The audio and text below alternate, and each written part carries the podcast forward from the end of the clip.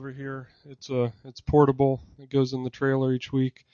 But if you're like me, maybe you grew up um, in a traditional church with a big wood table. And what did it say on the front? It said, "In remembrance of me." And today we come not just to say those words uh, that Jesus Himself said, "Do this in remembrance of me," but to really put action into that, to choose to remember, to choose to remember what He's done for us. Um, maybe you're here today and communion is, is a new thought for you. Um, church is a new thought for you. And and we invite you maybe to be an observer, not a participant, because really when you participate, you're acknowledging that we're doing this in remembrance of what He's done for us. Um, but of course, we'd love you to move from observer to participant. And you can do that because this thing that he's done for us, that, that those of us who have, have come to him and given our lives to him, that's something you can do simply by saying, I, I accept that you have died for my sins. And so uh, we come here today um, to remember, and, and that word remembrance, it's kind of a, a $10 word, uh, but it has in there memories, remember, uh, memorials. We, we know what those words mean. And maybe you have lots of memories that flood your mind when you look back. Uh, maybe they're maybe they're bad memories, maybe they're um, dark memories, either of sins you've committed or, or sins committed against you. But I think we come to this table of remembrance with the goal of choosing to remember what God's done, to look back not on the failures and the, the things in our lives that, that have taken us away from Him, but to remember His amazing gift for us. It, it's neat.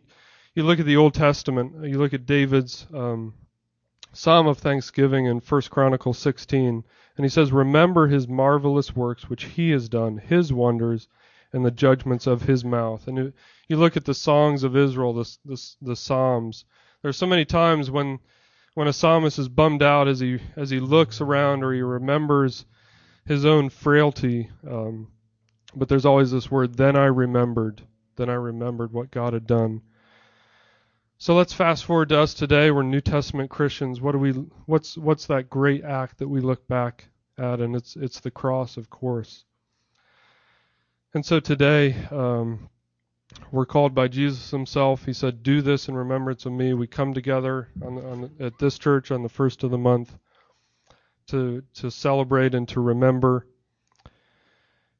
And I, I love this this word from Paul in Philippians three.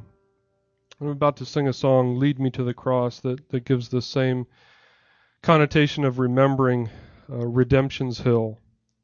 And and the song actually says, "Everything." I once held dear, I count as all as lost. And that, that's what we see in Philippians 3. Paul's listed the credentials he could rely on in the flesh. He's a Jew of a Jew. Um, but instead, he, he's starting in verse 12. He says, Not that I have already attained or am already perfected, but I press on, that I may lay hold of that for which Christ Jesus has also laid hold of me. He says, Brethren, I do not count myself to have apprehended, but one thing I do Forgetting those things which are behind, and reaching forward to those things which are ahead, I press toward the goal for the prize of the upward call of God in Christ Jesus. And so that's for us today. We we sit here. Uh, we're about to take the elements in our hands. It's a choice to remember. To we're, we're not going to forget the memories uh, of of our past, maybe the the wrong choices, the hurtful things. But today we can sit here and choose to remember the one who has forgotten our past. So listen, listen to this song. Uh, those who are going to pass out the elements, uh, you can start to get ready. But for the first part of the song, maybe just um, I'm going to have the words up there. You definitely don't don't need to sing along, uh, but let let the words um, speak to your heart. Maybe if you need today in this moment to say, God, help me to remember your work. Help me to, to not be held back by the things of my past that, that make me feel unuseful for your work. And so this song says, Savior, I come, quiet my soul. So let's quiet our souls before Him. um, toward the end of the song, I believe the elements will start to be passed and we'll sing a few choruses together.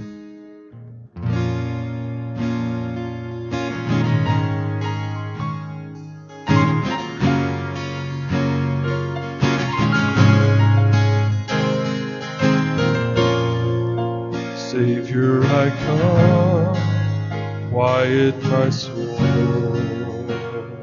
Remember redemption's hill, where your blood was spilled for my ransom. Everything I once held dear, I count it all the cross where your love poured out. Bring me to my knees, Lord, I lay me down. Rid me of myself, I belong to you. Oh, lead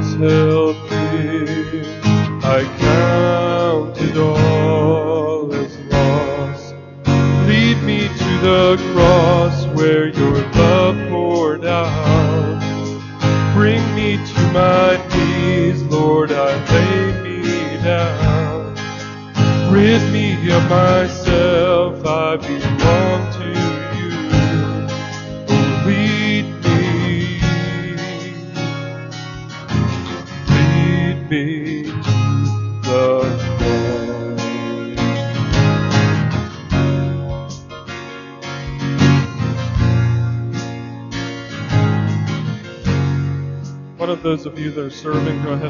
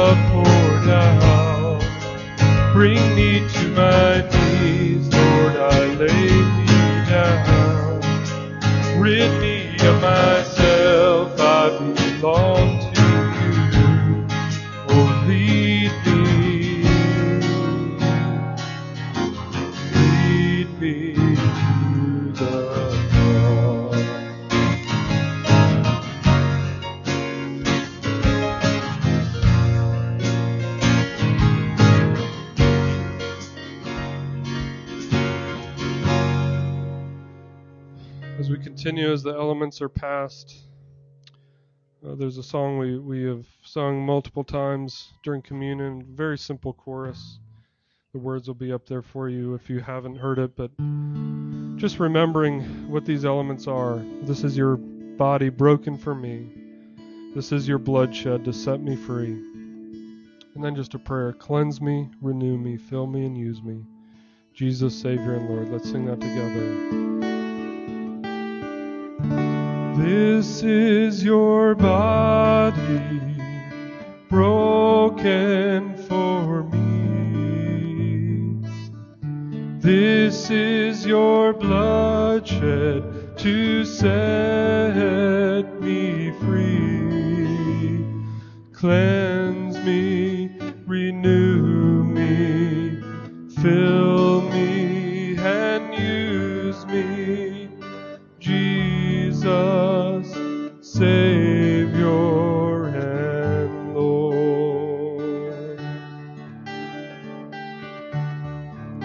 Again. This is your body broken for me. This is your blood shed to set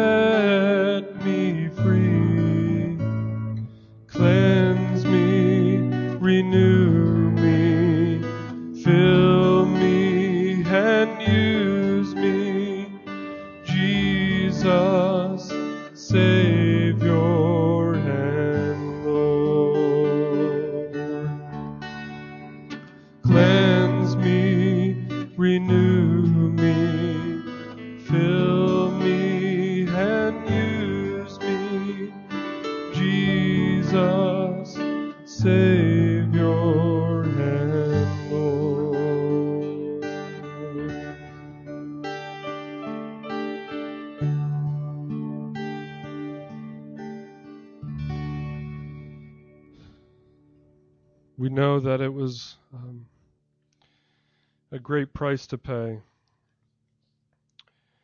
and that really we could contribute none to what He's done on the cross. There was nothing we could do. As the elements are, that almost everyone has had them, I thought we'd just sing the chorus to this um, great old hymn. I think many of you know it. Jesus paid it all, all to, all to Him I owe. Sin had left a crimson stain, He washed it white as snow.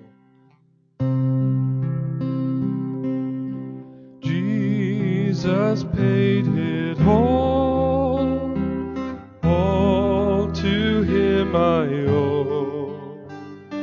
Sin had left a crimson stain, He washed it white as snow.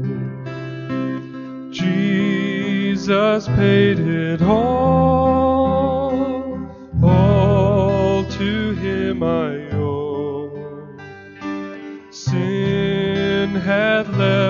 crimson stain, He washed it white as snow.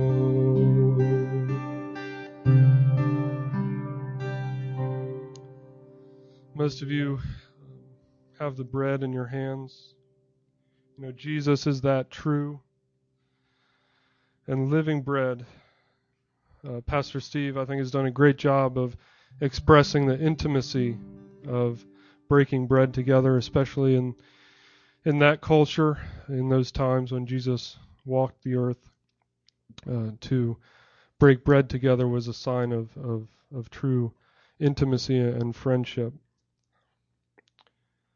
And so Jesus wants us to be uh, partakers together with Him, to have an intimacy with Him.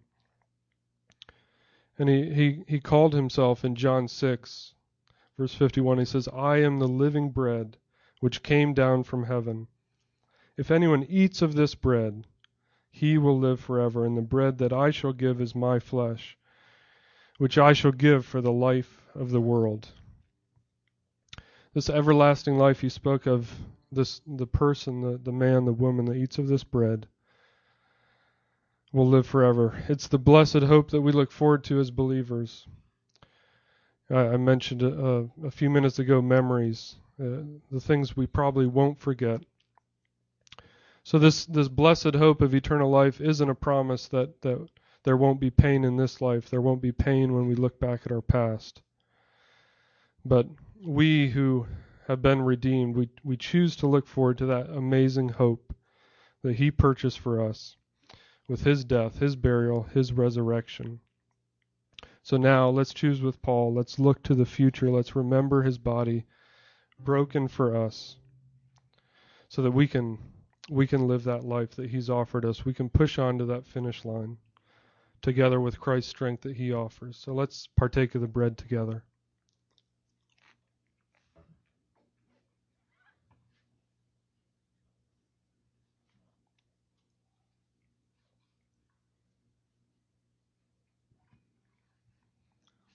You're also holding the cup.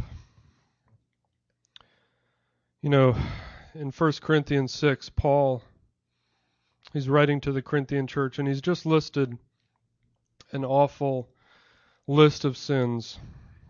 Um, again, some of us look back and we say, "Oh God, look at look at my look at my past. Look at what I've done.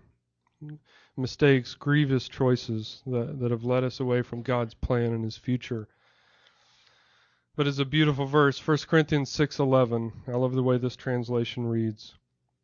And some of you used to be like this, but you were washed, you were sanctified, you were justified in the name of the Lord Jesus Christ and by the Spirit of our God. That's an awesome, awesome verse. But some of you used to be like this. He's washed us, and we hold the cup in our hand. And we're here to remember that he remembers our sins no more. I love these two verses. Psalm 103:12 As far as the east is from the west, so far has he removed our transgressions from us. Isaiah 43:25 I, even I, am he who blots out your transgressions for my own sake, and I will not remember your sins. There's power in the blood the washing, the cleansing that's happened in our lives here for those of us that have accepted Christ. He will remember our sins no more. Let's partake of that cup of the blood of cleansing together.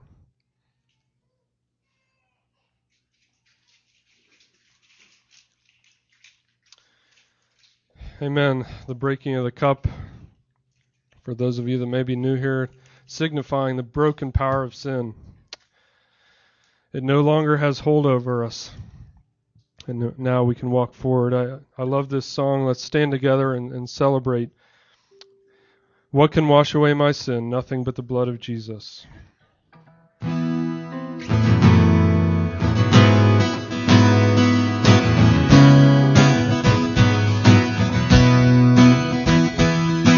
What can wash away my? Nothing but the blood of Jesus.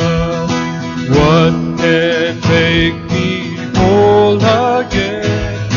Nothing but the blood of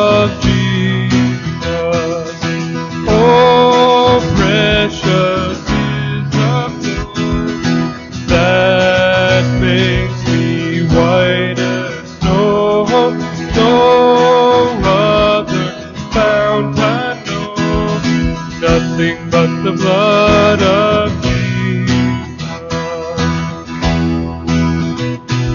Nothing can for sin atone.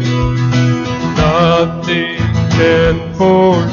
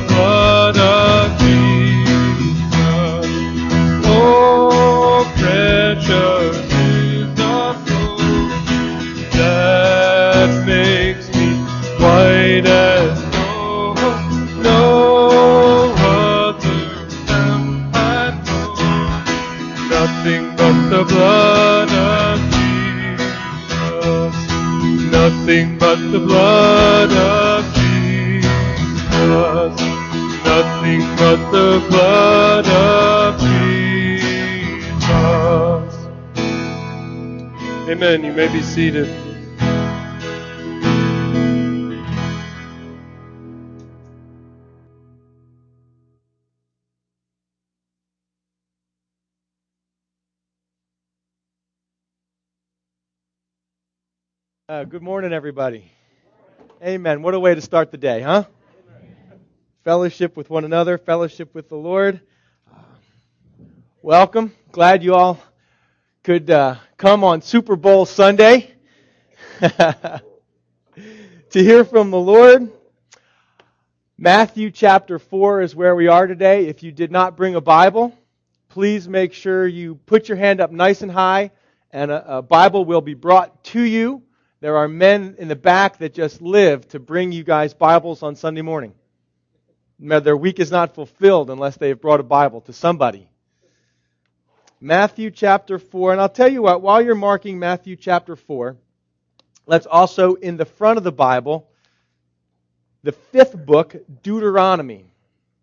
The fifth book of the Bible, Deuteronomy.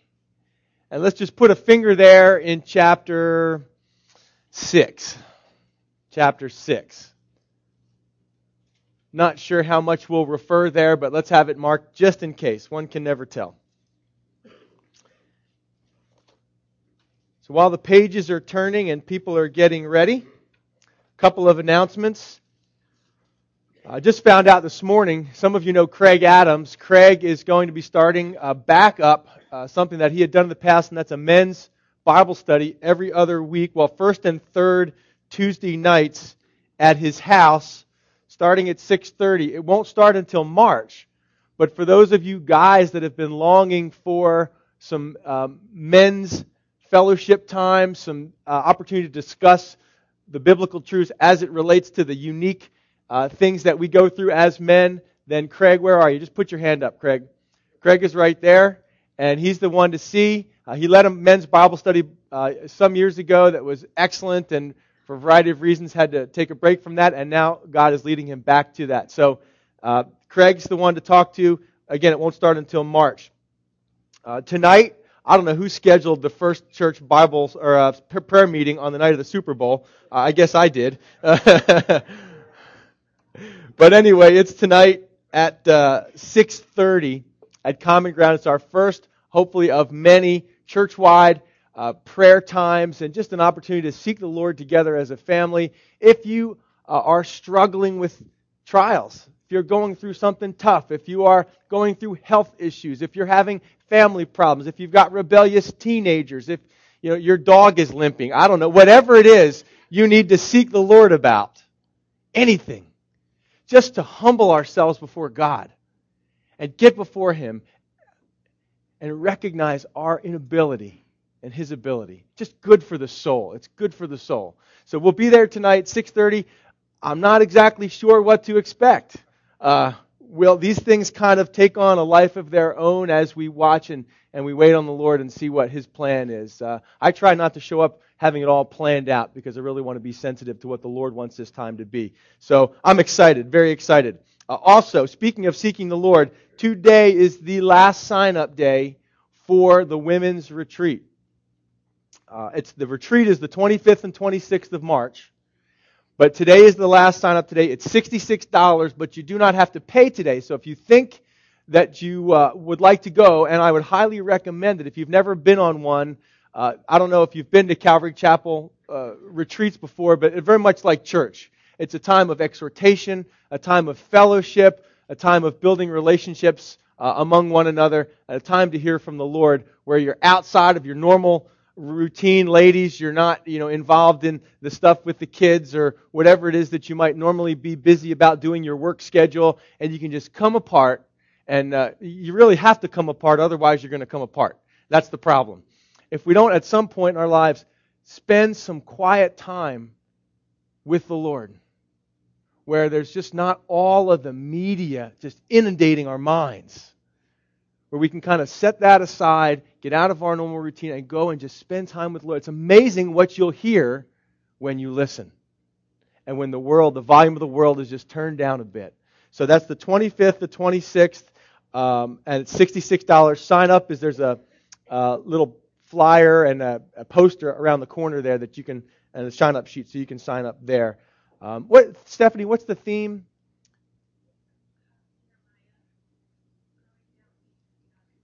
Growing deep in the, in trusting in the Lord, like a tree is the is the picture. So it ought to be a great time. I'm really hopeful for you guys to just really be touched by the Lord. So, um, one more reminder before we read our passage in Matthew. Uh, as we come week after week, you know, uh, God asked Cain the question, Am I my brother's keeper? And I think that uh, in our fellowship, I would like to say the answer is yes.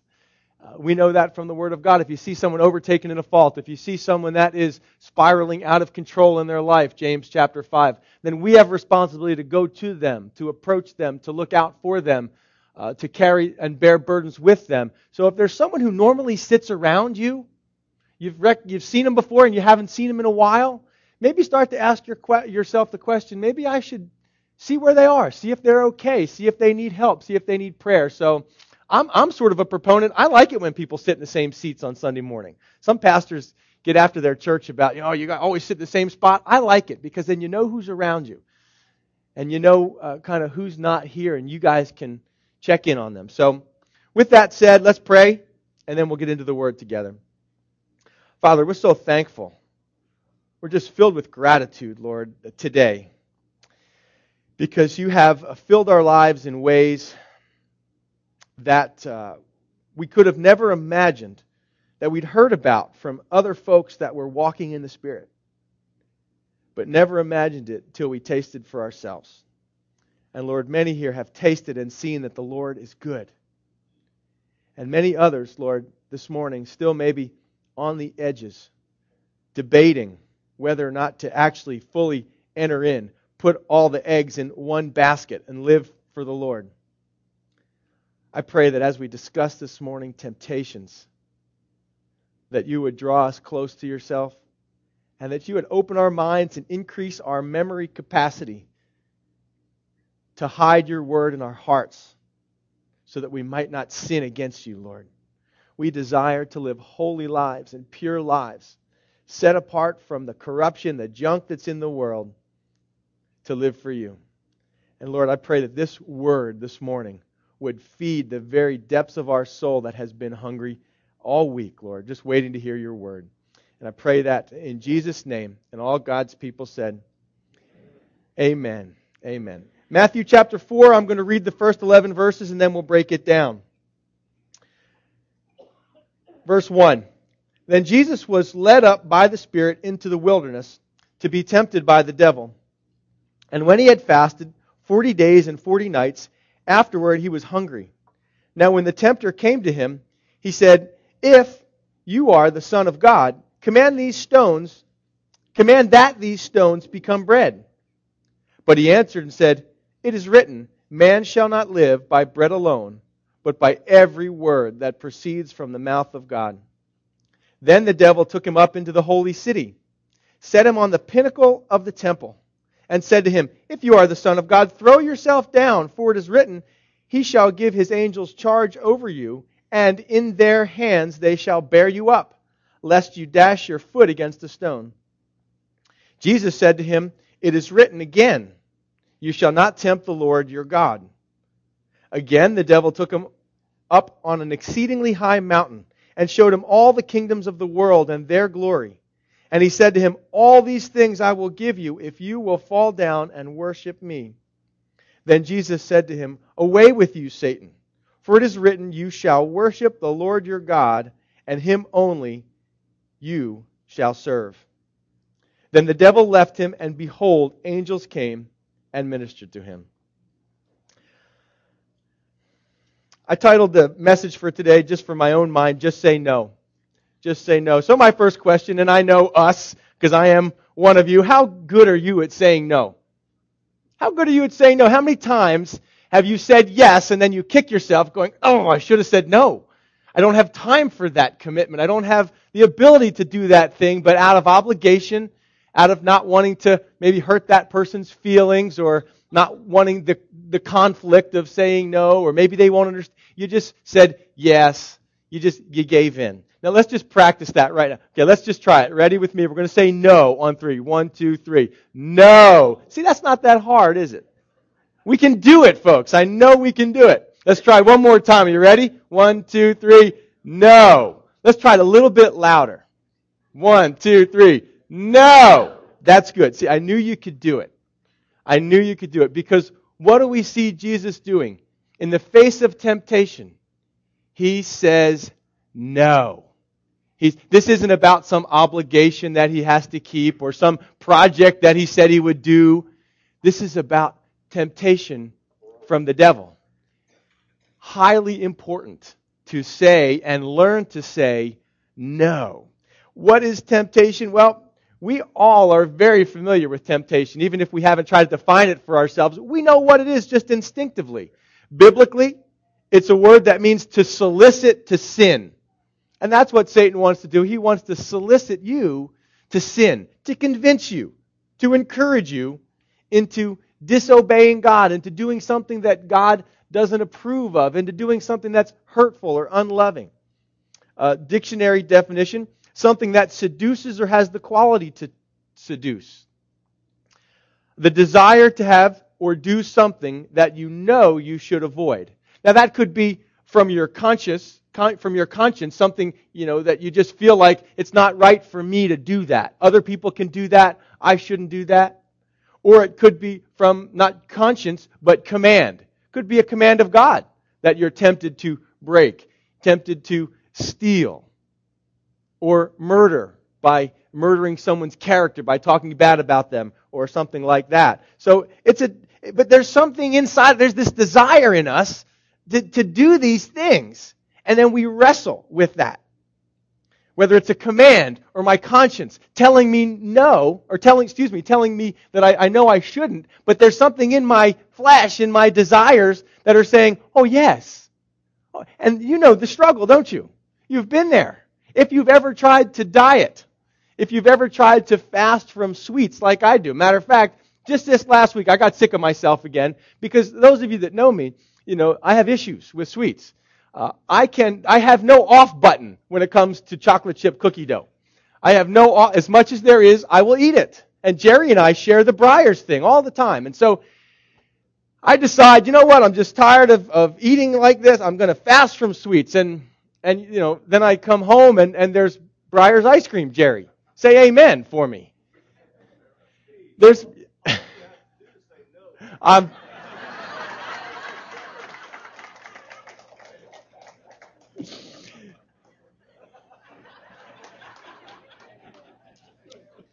Well, thank you all for coming. Sermon is officially over.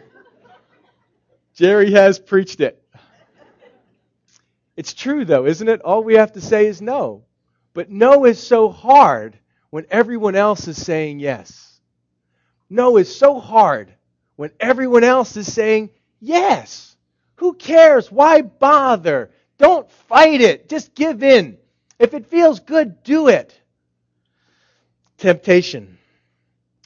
It was Helga last night as Breyers ice cream was in the freezer and she looked in the tub of Breyers ice cream because she is not fasting from sweets right now and she opens it up. She says, Oh, there's not much left. It's a good thing you're not having any.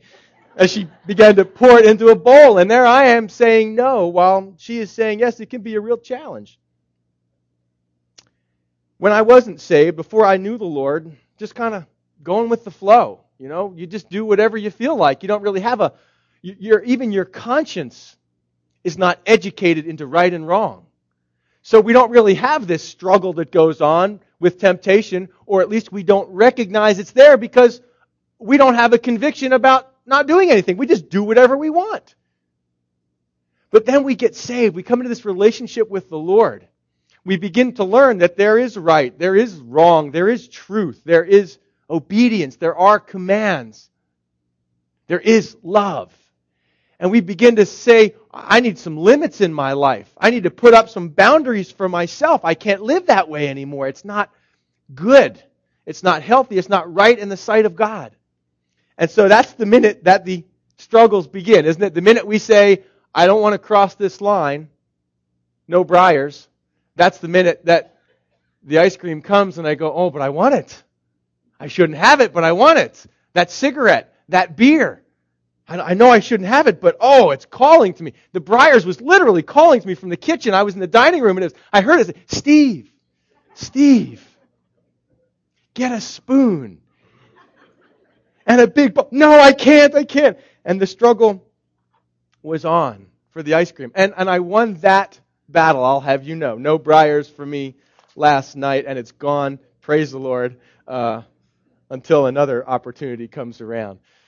But what about if it's not ice cream? What if it's something more serious for the Super Bowl, guys? It's Super Bowl Sunday, so a little Super Bowl illustration. Super Bowl 33, Miami, Atlanta Falcons safety Eugene Robinson busted the night before the Super Bowl for soliciting sexual activity from an undercover police officer. Despite his arrest, he played in the Super Bowl where he was burned on an 80 yard touchdown pass and later missed a key tackle on a long run, which set up another touchdown. The Falcons lost the game to the Broncos 34 19. Now, the ironic thing about this situation is that the same day that this happened, he had just received the Bart Starr Award for High Moral Character from a Christian group. And I don't overlook that because I know that in a room of this size, there are many of us that we might go, hey, that person gets a reward, an award for their high moral character. And what we don't know, and only you know, is that in the private places in your life, you are struggling with temptation. You are falling victim to sin. Satan is having his way with you. And I hate to lose to him. And I hate to see the sheep of this flock lose to him. Too many great men of God have been taken down by Satan. God forgiving them, absolutely. But never to achieve the life of holiness that God had for them. Like Samson, the man who was a powerful man in the Spirit, the Spirit of God coming upon him, and yet falling into moral struggle with women. David, King David, same thing the Bathsheba incident, falling, saying yes when he should have said what? No. Saying yes when he should have said what? No. Very good. Crippled by moral weakness. We come to this passage and I ask, what about us? What about today? You're going to be at the house some, with somebody for the Super Bowl game, maybe having a few beers, and someone says, hey, have a few more. And you know you should say no, but instead, because of the pressure, you say what? Yes because everybody else is doing it. We give in to the temptation. Or maybe you're at the store and you've got the credit card and you know the bills are tight and you can't, there's some that are behind, but it's on sale. And do you know how much money I'll save? And we've got the credit card. And you say yes when you should have said no.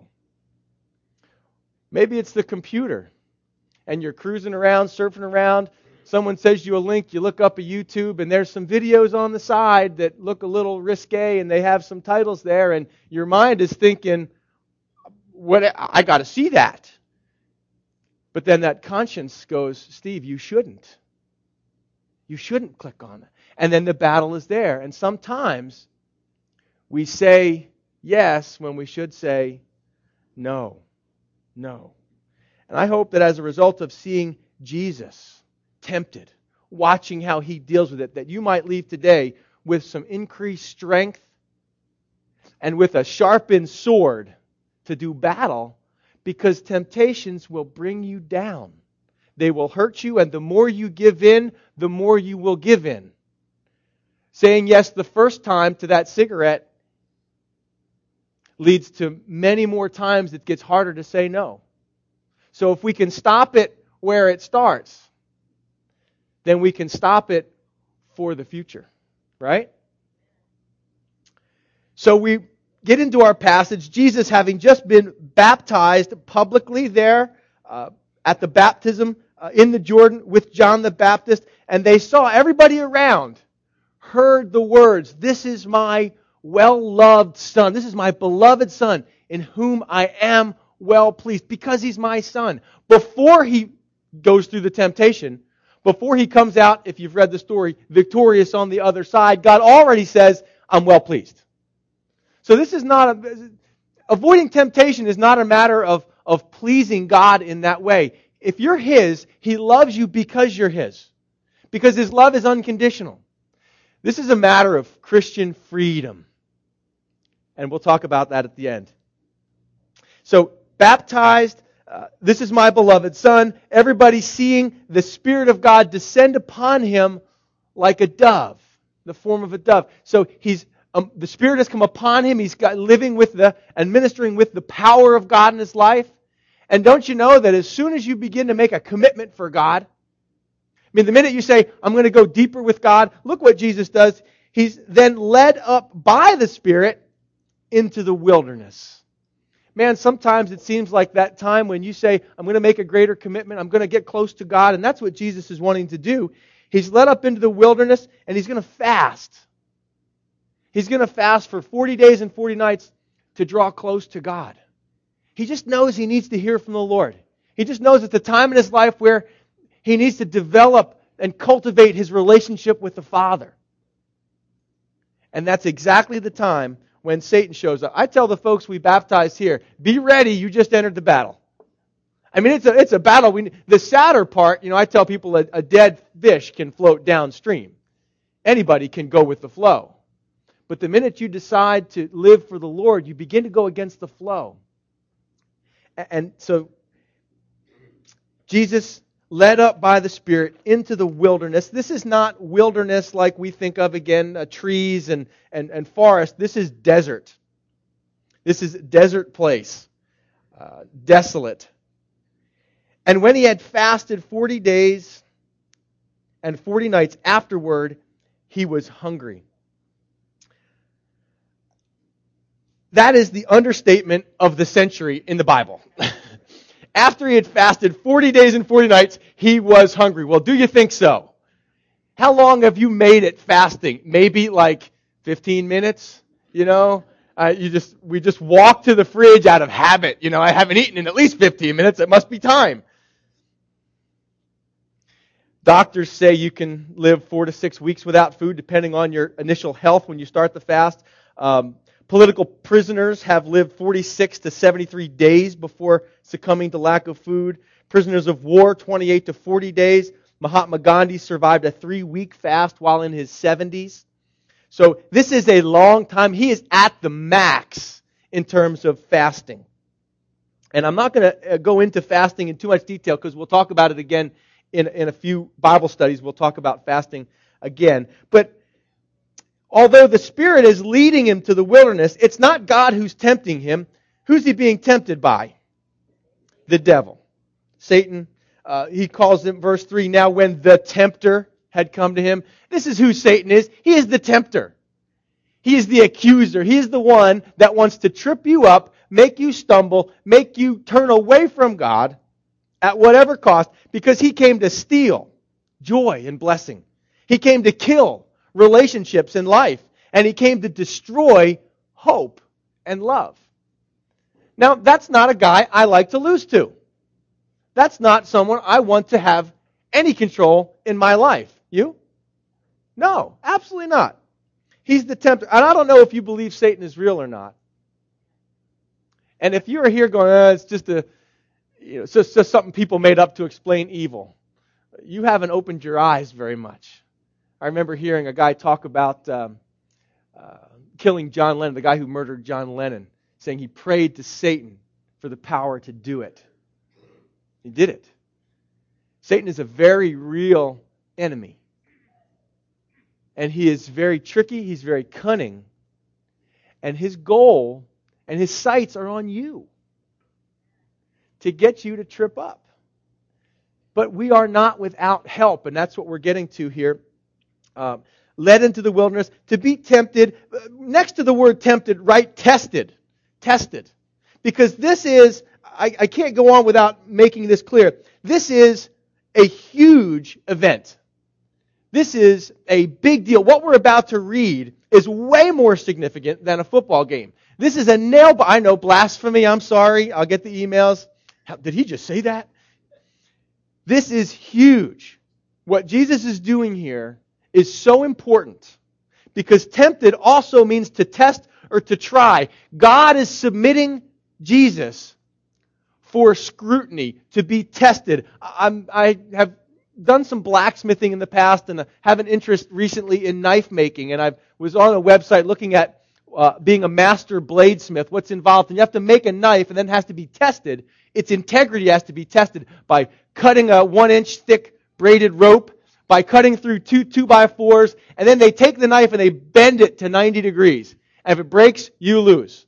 If it withstands, you win. You pass. Your knife is shown to have passed the test. And Jesus is like that. He is here submitted in the wilderness to this tempting or to this testing to prove that when he is stressed, he will hold up. And if he holds up, guess what rides on that? Me and you. Because the first Adam in the garden got tested, didn't he? And what did he do? He failed. Jesus is coming as the one to fix up what Adam messed up in the garden. And to do so for me and you, we are watching this, biting our nails, going, will he make it? It's like the kid at the carnival who sees the beautiful prizes and says, Dad, I want one of those. And dad has to then be the one, the representative to throw the balls at the dolls or whatever to win the prize. For the, and if you blow it, man, it, you got to buy ice cream to make up for it or something. You know, you just feel terrible as a dad, like, oh man, I blew it. I didn't get the prize. But when you win it, you feel like, you know, oh, I can conquer the world. I just won this prize for my kid. You know, it's a 25 cent animal, but to them, it's like a million bucks, you know, and all their hope is riding on your ability to perform. Look, folks, all our hope is riding on Jesus' ability to perform here in the wilderness when Adam failed in the garden because Jesus can't give us righteousness if he doesn't have it. And we were all connected to Adam and to his fall and to his sin. But we are born again into Christ, and with that, we inherit his righteousness. So he's got to make it, folks. He's got to survive this. He's got to be victorious here as, this, as the tempter comes to him I like it. He's in the wilderness fasting. That's where you should fast because if he went home, Mary would have had the cookies out and it would have been a real tough thing. So he's in the wilderness. The tempter comes to him, the first of three temptations. And he says, if you are, and that's really if or since, Satan was listening at the baptism. He heard God say, this is my beloved son. He knows that. Jesus knows that. He's not trying, trying to convince him otherwise. If or since you are, the Son of God, command that these stones become bread. It's almost like a dare. You know, at this point, Jesus is so hungry. Some experts would say because he's hungry, that indicates that his body has actually started to digest itself. He's past the point where he's making it through this fast. He's got to eat, and he is hungry. And Satan knows that, and there's Jesus in the, in the wilderness, and there's rocks all around that look like little loaves of bread. And, and Satan says, Hey, Jesus, go ahead and just use your power, use your miracle working power, and meet your own need through your own power. It, doesn't matter what, what you know, God wouldn't want you to, to go without, hung, without food. He wouldn't want you to be hungry, would he? And the, the dare here is if God loves you, he, he would have given you what you need, but He hasn't. So you need to take care of what you perceive as your own need. Now, this is not uh, this is not something sinful inherently that Jesus is being tempted to do. I mean, food is okay. So it's not like, you know, sexual temptation or tempted, tempted to lie or pride or any of those things. But this is dealing with the old saying, God wants me to be happy. Have you ever had anybody say that, quote that? Well, doesn't the Bible say God wants me to be happy? He wants me to fulfill my appetites, fulfill my longings. The Bible doesn't say God wants you to be happy. Usually that comes right before we are trying to justify something we know we shouldn't be doing. Like missionary dating, evangelistic dating. You know, well, I know they're not a Christian, but, you know, I can convert them. That's what I'm going to do. I, I, I know they're a stone, but I can make this bread. I can make it work. I, I know God doesn't want this, this but, but I'll, I'll make it happen. You ever done that? You ever, you know, God's not giving you exactly what you want, so you kind of manipulate your environment to make it happen? Jesus' response, it is written, Deuteronomy chapter 8, don't go there, but that's where he's quoting from. It is written, Man shall not live by bread alone, but by every word that proceeds from the mouth of God. Jesus said, I know you want me to be happy, Satan, but God wants me to be holy. God wants me to be holy. And he quotes Deuteronomy chapter 8, an issue where what is being spoken of in Deuteronomy is how God had provided for the Israelites for 40 years in the wilderness. He, he clothed them, he cared for them, he gave them manna. They were uh, questioning God. They were wondering, well, how could God let us wander in the wilderness? If God loved us, why would He let us starve in the wilderness? We need food, God. And God gave them food from a source they never expected. And here's the thing just like Jesus is hungering, they were hungering. Just like Jesus is saying, I'm not going to get this food myself, God had led the Israelites in the wilderness for that long to humble them, to test them, to allow them to be in need. Why? Why? So they would recognize that they are not God, that they are not powerful enough to accomplish their own needs under their own strength. He allowed, he humbled them. You see, everybody feels like we're untouchable, like I'm invincible, until the diagnosis comes. Then you realize I'm not as powerful as I thought. What if there was a famine today? What if Food Lion, the shelves were empty? We had no. Can you produce food on your own? Maybe in your garden, but if it's a drought, can you make food happen?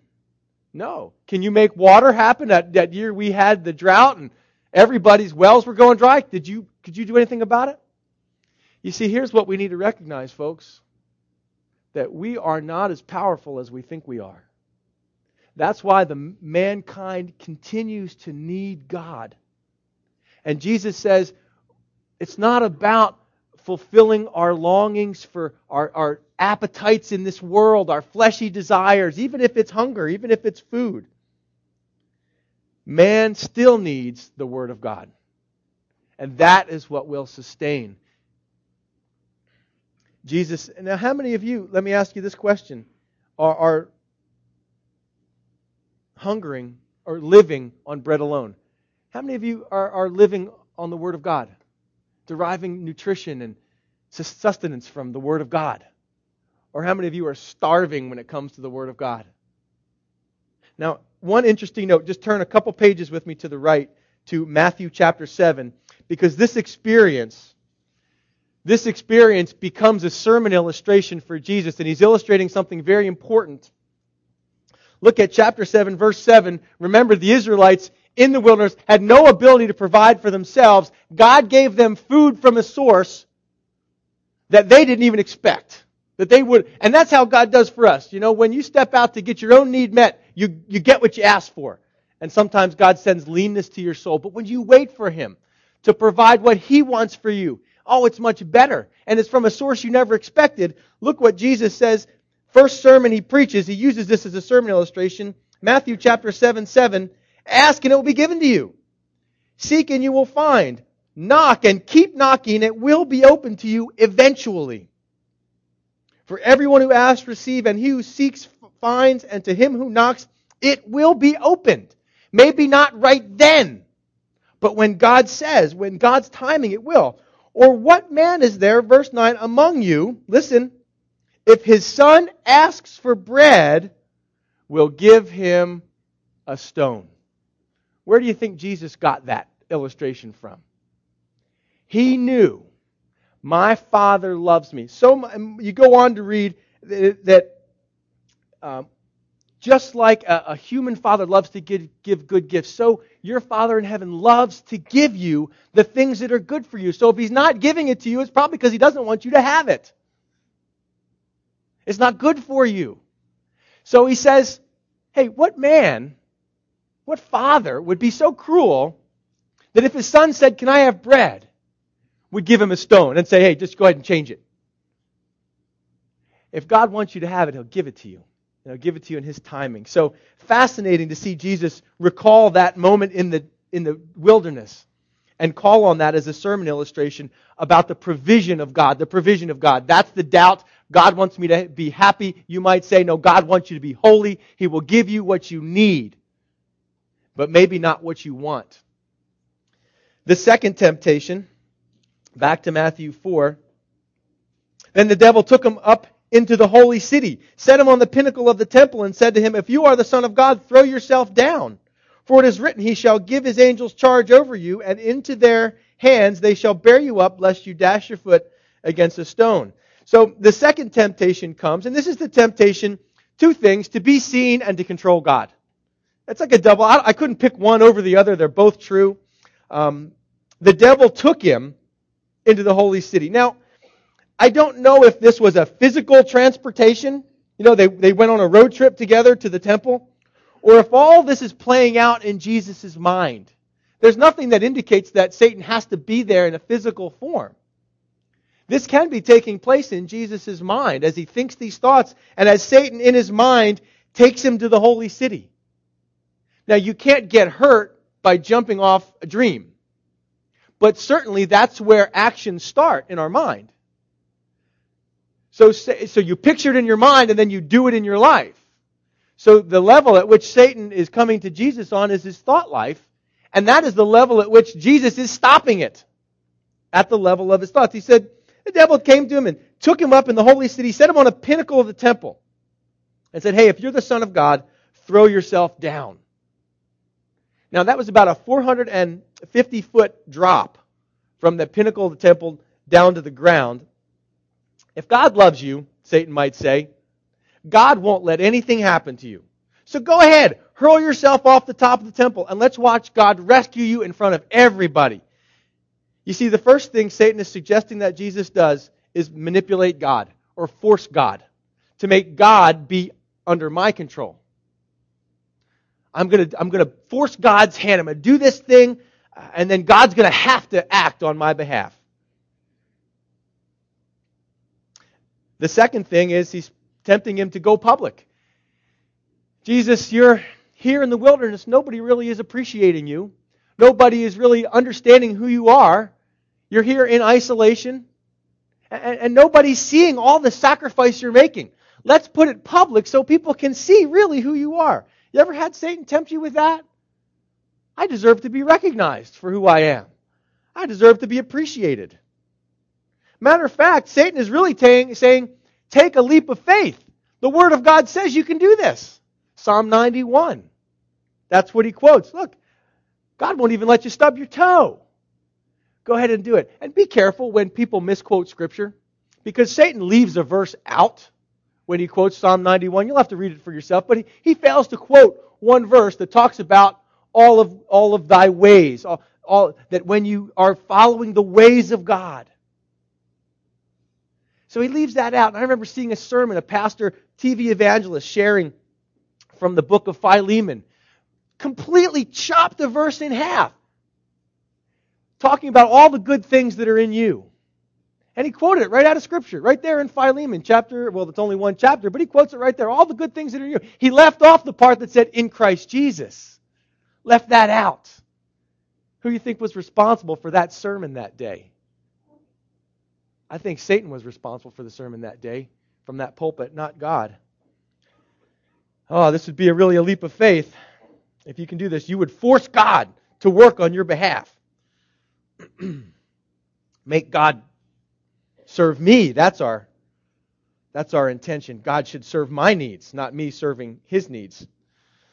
Well, Jesus quotes again Deuteronomy chapter 6, verse 16 this time, he says, It is written again, you shall not tempt the Lord your God. And it comes from Deuteronomy 6, verse 16, but it, it harkens back to Exodus chapter 17, verse 7.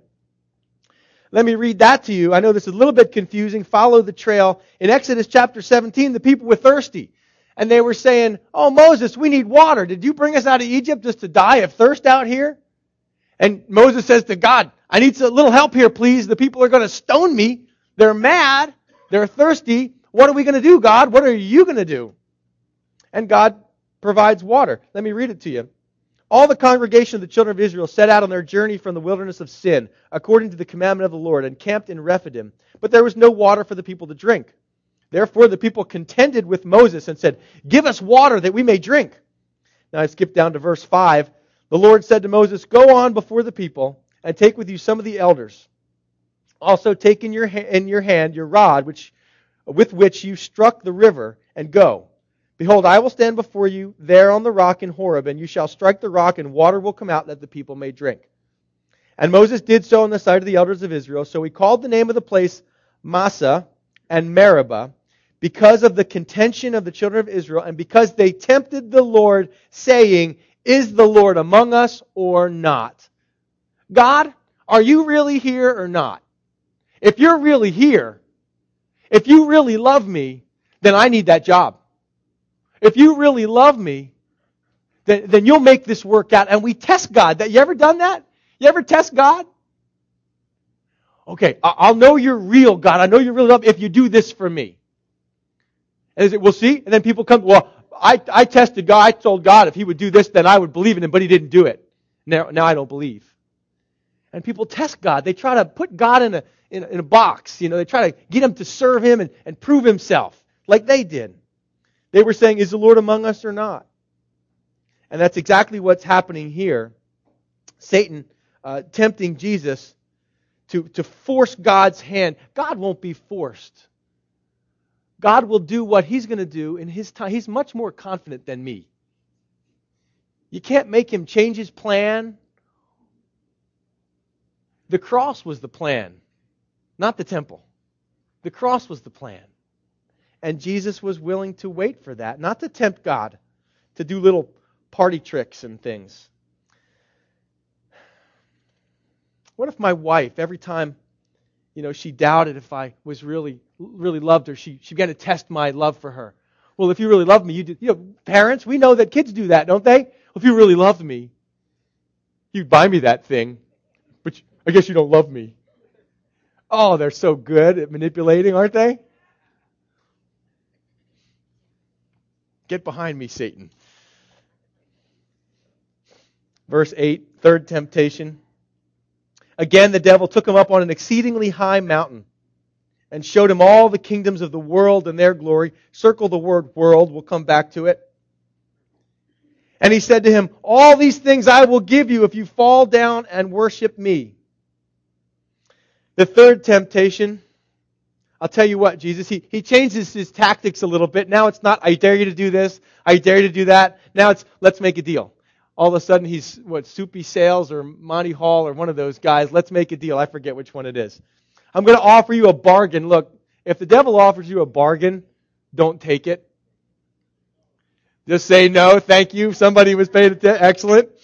This is clearly a psychological temptation. He, he takes him up to this mountain and showed him all the kingdoms of the world and their glory. How can you, they couldn't see physically all the kingdoms of the world, but in his mind, Satan could run the tape of all the kingdoms of the world. Maybe past and present, maybe just present, I don't know. But the offer here is to trade the spiritual for the temporal and to trade the heavenly for the earthly. Which kind of kingdom was Jesus all about? The heavenly kingdom, God's kingdom. What kind of kingdom is Satan about? Earthly one, temporary one. Look at all these kingdoms. These can be yours right now. You can have it now. You can have glory now. You can be popular now. You can have lots of friends now if you'll take the bait, take the deal, worship me. He's a liar. It's, he's offering him so much less than what he would really attain by the cross. Every knee is going to bow. Every tongue is confess. The kingdoms of the world, this is all temporary, folks. Everything with next to that word world, right? Temporary. We live so far below what God has for us. So many people living like Esau, who traded away his spiritual blessing for a pot of porridge, a bowl of red soup. I'm going to die if I don't get it. And he traded so many good Christian folks like you right there today. You're trading spiritual blessing for just some crummy bowl of soup just to fulfill some longing that you have or some need for popularity or some problem with loneliness or whatever it is, and you're trading away, would you rather be a bench warmer for the winning team, which is going to be who? Is this just. Ah, okay. All right. We're going to have a fight after church today.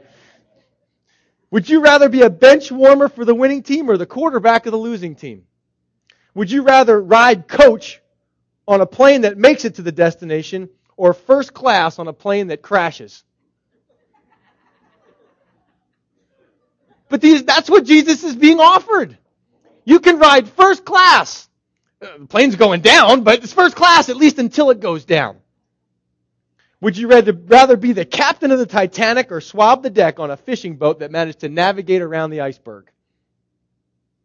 Jesus would later say, What does it profit a man if he gains the whole world and loses his own soul? Another reference, I think, to the offer. Anyway, he finally he's had enough. Away with you. Uh, he says, It is written, Deuteronomy 6:13 you shall worship the Lord your God, and him only shall you serve. I wonder if there's a little dig by Jesus when he says you. You know, if he's just saying, you shall, I mean, he's quoting scripture, but I think it's like intentional. You know, you, Satan, you shall worship the Lord your God, and, and him only shall you serve. No way. I'm not going to trade. As for me and my house, Jesus says, we are going to serve the Lord. The steadfastness, I love it. The strength. What compromise are you making today? What compromise are you making today in your own life where Satan has made you an offer, he's cut you a deal for a little bit of temporary satisfaction, and you're giving up tremendous spiritual blessing?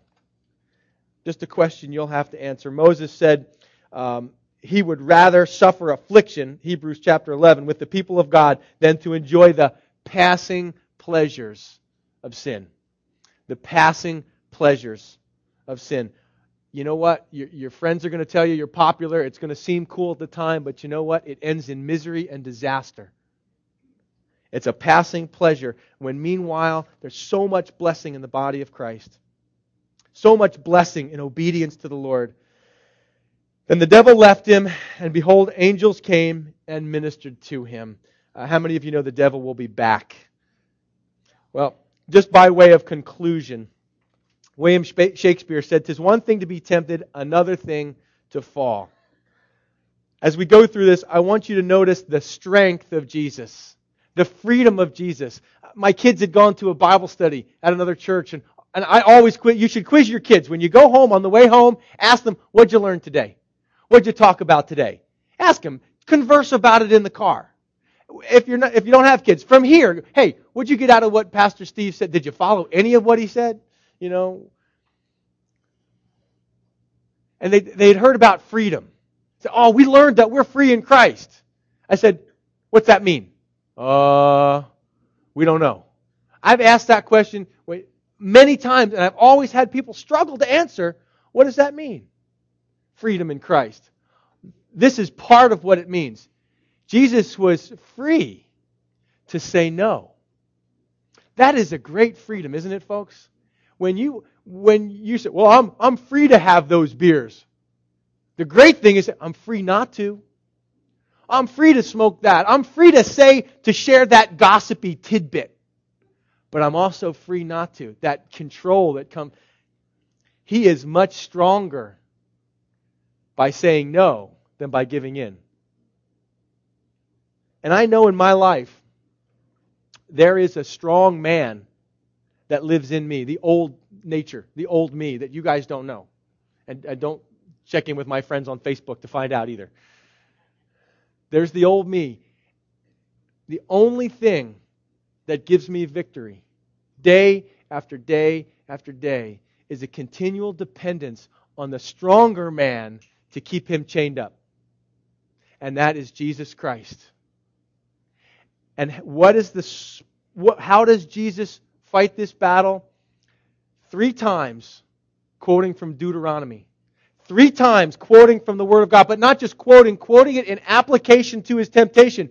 Let me ask a question. What verses do you think Jesus was meditating on that day? You think maybe his personal devotional time was in Deuteronomy? And he found application from what he happened to be drawing close to the Lord with that day in his personal devotional time. He found application to the temptation he faced when? That day. Folks, you cannot survive and prosper if you do not know and, and know how to apply the Word of God to your life. You need the Word of God. You need to make yourself, force yourself to read, to study, to know, to then apply it to your life, not just to quote it so you can look smart. Nothing happened because he quoted it, but it was because he quoted it in reference to his temptation. Satan's a killer. But God has set you free, just as we celebrated in communion. Free to say what? Say no. Next time Satan comes a calling, go back to this chapter and ask God for the strength and the Word of God to help you to say no. Amen? Amen. Let's pray. Father, we, uh, we just recognize so much temptation out there from Satan. Uh, we know we have an enemy. We know we have a tempter. Um, we thank God that Jesus has, is the captain of our salvation. That in all points he was tempted just as we are, yet without sin. We thank you that you have put us in him and you've given us your word that we can hide it in our hearts so that we might not sin against you. Father, I so desire to not fall into the trap of David or fall into the trap of Samson and Lord, if I have fallen into those, if we have fallen into those traps in the past, to just say no fresh again today. And every time I fail, to say no again, to reestablish that limit. And draw on you and your word for strength. Lord, you are so good. Your word is so rich and so feeding. And it's in Jesus' name that we pray for strength over temptation. And all God's people said, Amen. Amen. Let's stand, sing a final song.